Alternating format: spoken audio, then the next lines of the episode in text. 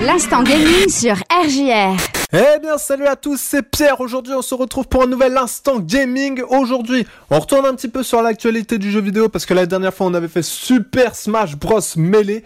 Et aujourd'hui un petit peu d'actualité avec Ratchet et Clank Rift Apart. Voilà, sorti le 11 juin 2021 petit jeu d'action-aventure plateforme sorti sur PS5, une exclusivité PS5, attention, euh, développé par nos petits gars de chez Insomniac Games, donc les mêmes personnes qui ont réalisé notamment Spyro, le dragon violet, vous connaissez, la série d'Insomniac Games, Ratchet et Clank, qui a commencé sur PS2, pour ceux qui ne connaissent pas, euh, et s'est poursuivi sur PS4 il y a quelques années de cela, une série jeux vidéo ludique qui a même vu un film doublé par, par notre Squeezie national, le fameux youtubeur que vous connaissez tous, je pense, est considéré comme le meilleur opus de la série, le Rift Part nous dévoile avec brio les capacités de la PS5. Nous contrôlons dans ce jeu Ratchet qui va devoir parcourir les planètes pour déjouer les plans du docteur Nefarius. La différence avec les précédents Ratchet, c'est que vous allez contrôler un autre Lombax également, du nom de Rivet. Rivet, euh, je sais pas comment vous prononcer, qui est un double de Ratchet issu d'une autre dimension. Donc voilà, il va y avoir un peu cette notion euh, de dimension, de voyage entre les dimensions, etc. Euh, c'est plutôt, c'est plutôt très réussi. On va voir un petit peu euh, ce qu'il en est. On passe tout de suite au gameplay. Pour ce qui est du gameplay, alors il n'est pas très différent de l'Opus PS4. Ce sont essentiellement des phases d'exploration avec Ratchet, où vous avez la possibilité de tirer avec votre arme ou de vous battre avec votre clé puisque Ratchet est évidemment un Lombax qui est un très très bon mécanicien, c'est pour ça qu'il a une clé. Mais véridique, hein, c'est pas une blague, hein, c'est vraiment, c'est vraiment comme ça. Alors, on peut également parler des phases avec Clank, qui sont des phases qui mettront à la preuve cette fois votre sens de réflexion. Et mis à part quelques nouvelles armes, peu de nouveautés au niveau du gameplay. C'est pas vraiment là où on va se focaliser pour parler de réussite dans ce jeu. On passe tout de suite au graphisme. Les graphismes qui sont clairement le plus gros point fort du jeu. C'est vraiment, je vous l'ai dit, c'est ce jeu nous dévoile vraiment euh, les capacités, euh, les capacités, les performances de la PS5. C'est assez fou.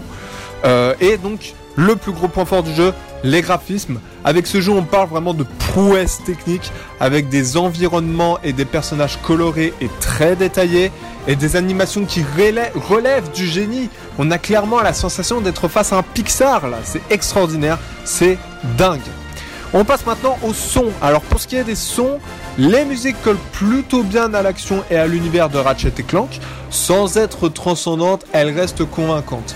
Mais cette fois pour les sons, euh, c'est même d'ailleurs ce qui vaut davantage le détour. C'est au niveau des doublages des personnages et euh, donc euh, de la narration, l'AVF, etc. L'AVF est très réussi. Le casting des acteurs qui ont participé pour doubler les personnages est juste irréprochable, vraiment. On passe maintenant à la difficulté. Alors, difficulté progressive, évidemment, et toujours aussi bien gérée, finissable par le plus grand nombre. Vraiment, n'importe qui peut finir ce jeu sans de grosses difficultés, je dirais. Mais avec tout de même la présence d'un réel challenge intéressant euh, pour les boss, notamment. C'est surtout pour les boss qu'on remarque ça. Pour ce qui est maintenant de la durée de vie, alors entre 10 et 12 heures de jeu pour le finir en ligne droite, une durée de vie plutôt adéquate. Euh, y ajouter encore quelques heures de jeu pour les missions annexes et donc finir le jeu à 100% dans sa totalité, mais sinon, euh, durée de vie très convenable. Voilà.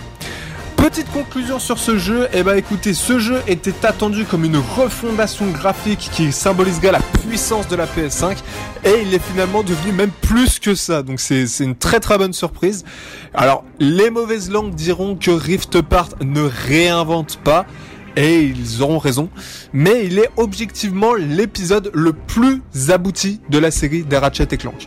On pourrait reprocher quelques bugs ou la perte d'extravagance également que l'on retrouvait dans les armes de l'opus précédent, avec ici des armes du coup beaucoup, plus classiques, mais clairement, face à ce nouveau Ratchet, on ne boude pas notre plaisir d'avoir un jeu de plateforme 3D aussi bon et qui ose repousser un peu plus les limites de la série. Clairement, on, on va pas se plaindre. Voilà. C'est tout pour euh, l'instant gaming, c'est tout pour moi. Je vous remercie de ces quelques minutes d'attention. Là maintenant, je vous laisse avec la suite.